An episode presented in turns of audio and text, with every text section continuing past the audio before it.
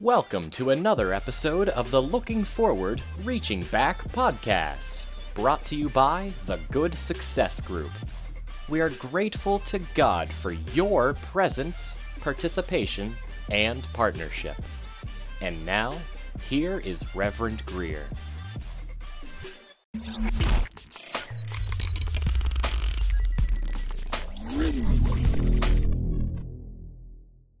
Our scripture today is found in James chapter 4, verses 7 through 10, and it reads as follows Submit yourselves then to God, resist the devil, and he will flee from you. Come near to God, and he will come near to you. Wash your hands, you sinners, and purify your hearts, you double minded. Grieve, mourn, and wail. Change your laughter to mourning and your joy to gloom. Humble yourselves before the Lord, and He will lift you up. This is the Word of God. Thanks be to God. As we continue our Faith at Work sermon series, I want to preach from the subject hands and hearts. I want to talk about hands and hearts. Uh, in the sermon series so far, we have covered how powerful our words are and how vital it is for us to watch our mouths in our daily lives because we discovered uh, through the writings of James how our words, how our tongues can set the course of our lives. Not just the course of our lives, but the course of the lives of people that we encounter and those whom we are attached to, um, for negative or positive. Okay, so we have to be, you know, very aware of what we're saying and how we're saying and when we're saying uh, things from our mouths, the, the words from our tongues. And so we made a vow last week to cooperate with the Holy Spirit, um, as that is the only way that we can prevent verbal fires. And that was back in chapter three. Before that, in chapter two, we examined how our actions factor into our faith. And so we agreed and we declared with Pastor James that we have to go beyond mere professing faith uh, to an actual lived and practical faith as evidenced by the good deeds that we do in the earth as inspired by God. And so, um, you know, we, we, we, we discovered that it's not just enough to say to a struggling brother or sister, hey, I wish you well, I hope things get better for you uh, especially when we have the means and the resources to do something about their situation right then and there. We can do something to improve their plight, then we should do it. Okay, and so we affirmed that a faith that is merely a head faith is what we call a dead faith. Okay, and so um, that was in chapter two. And then back in chapter one, we explored how our own internal and evil desires are the origin of any sin that is present in our lives. Uh, we wrestled and came to grips with the fact that we cannot blame God, we cannot blame other people, and we cannot even blame Satan for any moral shortcomings that are present in our lives. Okay. Um, and so we, we that's that was back in chapter one. And so we spent a lot of time talking about that. And James he opens chapter four. He um in the first six verses, pointing us back to those evil desires that we discussed. Um, and he says that these are present in all of us, and that that these evil desires, they are the source for all sorts of wars that you see in the world, and even within our Christian communities. So you see a lot of the strife. You see a lot of uh, infighting that is common sometimes amongst believers. Well, Brother James was dealing with the same thing in his day. But he says that that this strife, this these wars, these internal um, fightings that we see in our communities, they are often the result of these unsatisfied, selfish desires that we have inside of us. And so, oftentimes, instead of wrestling with the giver of life, the giver of grace, uh, God, through our prayer time, oftentimes believers find themselves fighting with other believers.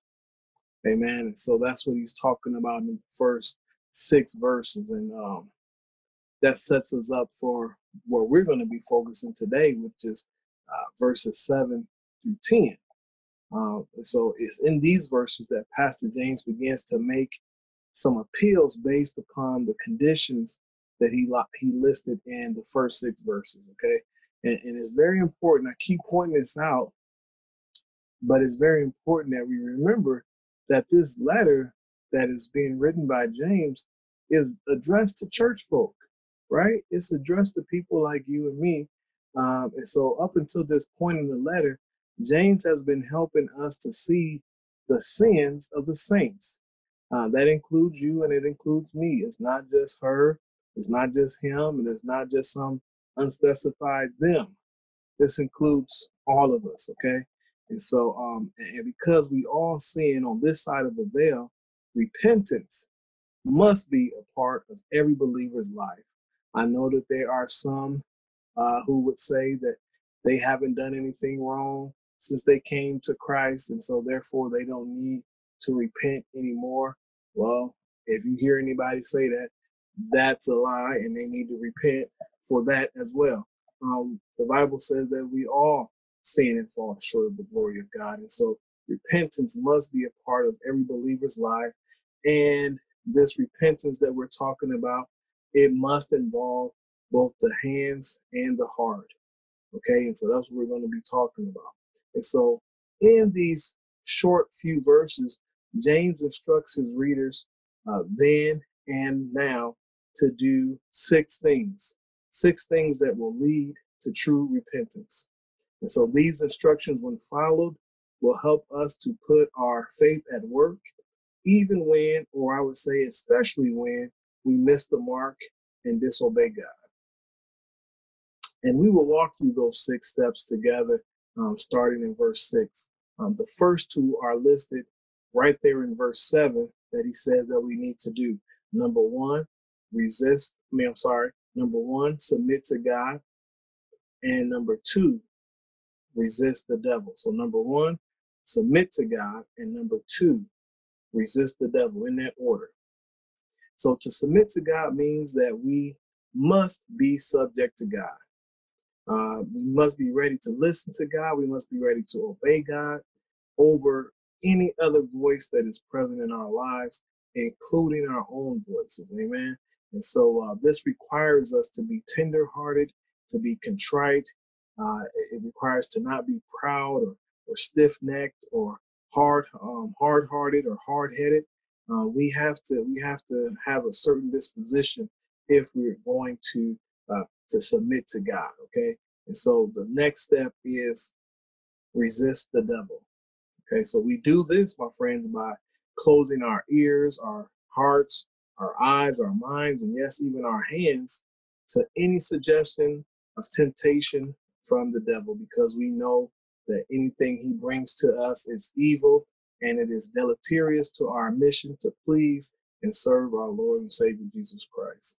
Um, and Satan hates the fact that uh, any of us are even trying to live for Jesus. And he certainly does not want to see any of us make it to heaven. And so he's going to do everything that he can to put uh, things within our path that will cause us to want to turn back and go back uh, on, on, our calling uh, to, the, to, to, to, our relationship with Jesus Christ. And so um, in, in reading that verse 7, though, right there at the end, I noticed that there was a promise packed in there. Uh, right at the end of the verse, the text tells us that if we do submit to God and, and if we resist the devil, that the devil will flee from us. And so, in other words, we don't have to submit to Satan, we don't have to fear the devil, and we don't even have to flee from Satan. But we do have to stand against him and we have to submit to God.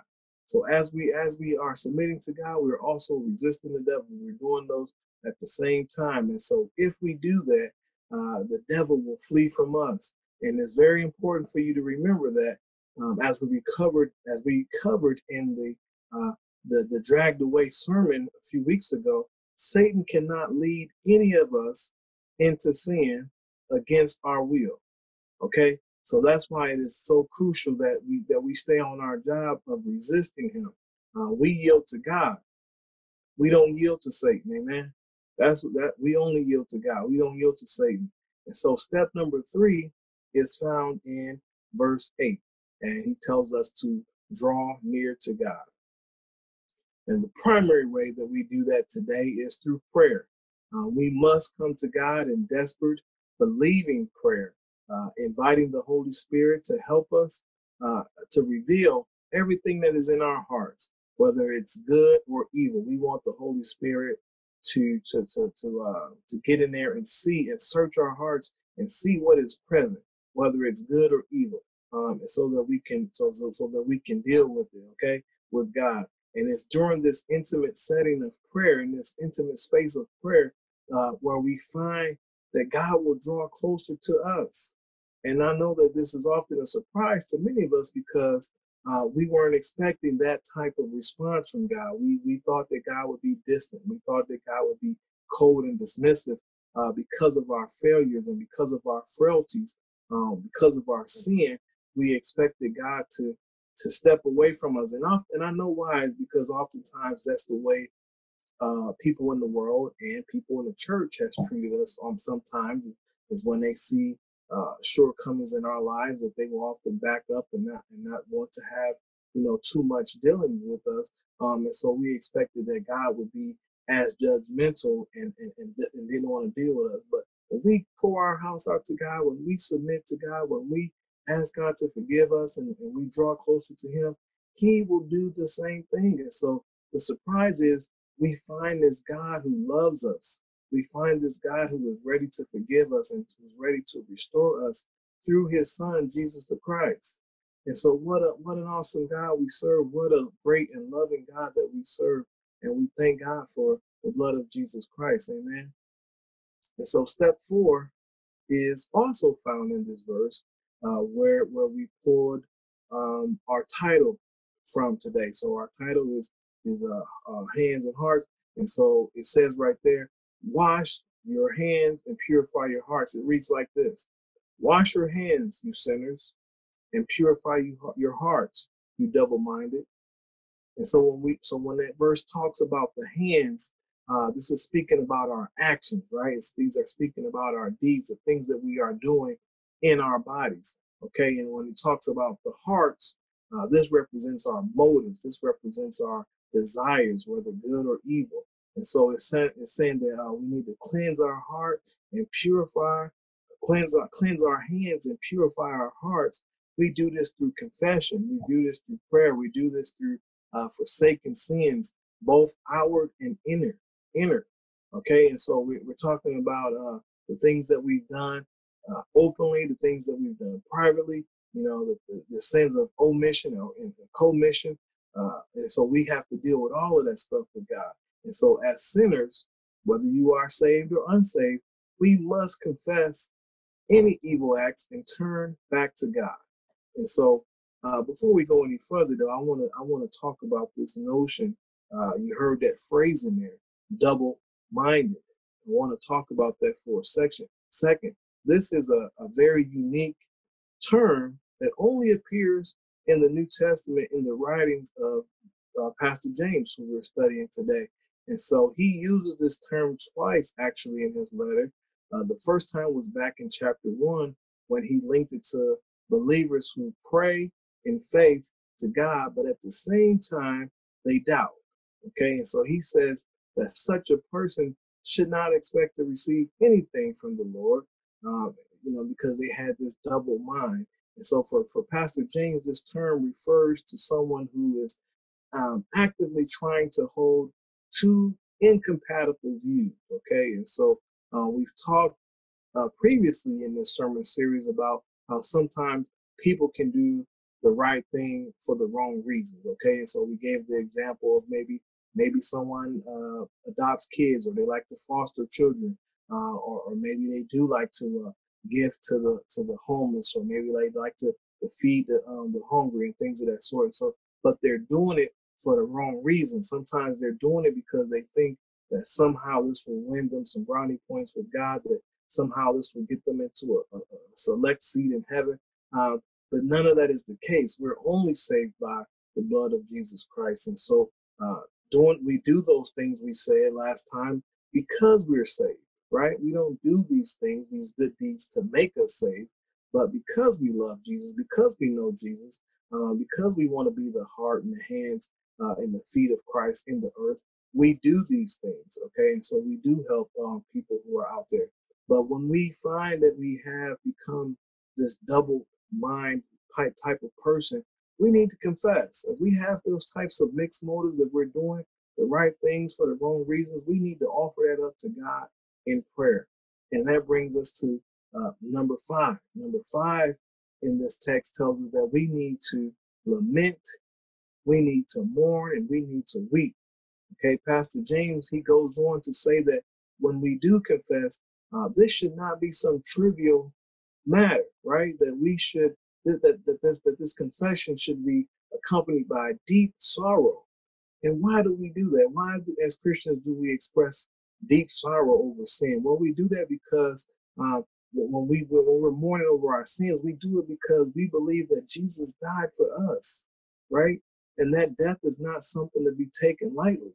It's not a trivial matter. And so, even when you read uh, from our general confession that we recite uh, during communion, you will find these words. It says, "We do earnestly repent and are heartily sorry for these our misdoings." The remembrance of them is grievous unto us. Okay, so it's a very serious matter. I mean, if any of you have children out there and if they've just been willfully disobedient, um, that hurts you. That hurts your heart. And so think about how we hurt God when we sin, right? We we don't we shouldn't want to hurt God. Uh, I know that some people feel, well, God has already forgiven me. Uh, you know, there uh, there's there's so much grace at the at the cross of Jesus that I can do whatever I want to. Well, that's that's that's abusing grace. That's grace abuse, and none of us should do that. It just doesn't work like that. And, and there's scriptures that I can show you uh, if you ever want to talk more about that as to why that is wrong. That that that is not the way things work. Uh, but we shouldn't do that. We should we should prostrate ourselves when the Holy Spirit comes to us in a moment of conviction. This is not a time for levity. This is not a time for laughter. It's, a, it's not a, a light-hearted moment. Uh, rather, it is time that we should prostrate ourselves before the, the throne, throne, of grace and mercy uh, of God, and that we should mourn over our sinfulness and our powerlessness, right? And we can't change ourselves. We, we can't change ourselves. I mean, any more than we can change anybody else. Um, if we could change ourselves, Jesus didn't need to come and die on the cross for you or for me. Amen. If, if I could, if, if I could have done it for myself, Jesus didn't need to send Holy Spirit. We are not capable of changing ourselves. Uh, and, and, so we, we talked about that with the tongue uh, last week. We could we can't control our tongues if we be really be honest about it. We need the Holy Spirit to do that. And so as we look at this country that we're living in uh, uh today, in, in general, and I would say the people of God in particular, we need to humble ourselves. We need to weep and we need to mourn over our materialism, over our secularism, over our favoritism that we show to people sometimes, over the, the racism that is running rampant uh, in our country, and all of the other isms that you can name that hurt our Christian witness. We need to cry out to God about that and ask God to forgive us and to, to help us to make that make that stuff right. Okay, because it's hurting our Christian witness in the world. Um, and so whether it's something inwardly or outwardly that we've done, uh, we need to publicly and privately cry out to God. We need to show the, the, the real true fruit of godly repentance. That's what we need to do. And so finally, that brings us to point number six. Um, beloved James, he he says that what we have to do if we're going to do any of the, the things one through five, we have to humble ourselves. We have to humble ourselves in the sight of the Lord. Um, why is that? Because oftentimes even when we know we've done something wrong, if we don't have a humble heart, a humble disposition, we won't even say sorry. I mean, whether that's to our fellow human or to God. Some people are that bold and that brash that, yeah, I, I shouldn't have done it, but you know I did, so whatever, and won't even won't even humble themselves enough to apologize. But if we honestly and humbly take our place at the feet of our Lord and just confess and just bow down, right? And, and, just, you know, and just say sorry and ask God to forgive us and, and, and, and, and make a commitment to turning around and trying to go the other way, we have a promise in this verse too. The promise says that God will lift us up, right? In God's own time, God will lift us up and God will restore us and make us perfect because none of us are perfect. None of us are perfect, right? I don't care what your title is or, or, or what your how long you've been in the Christian church. None of us are perfect.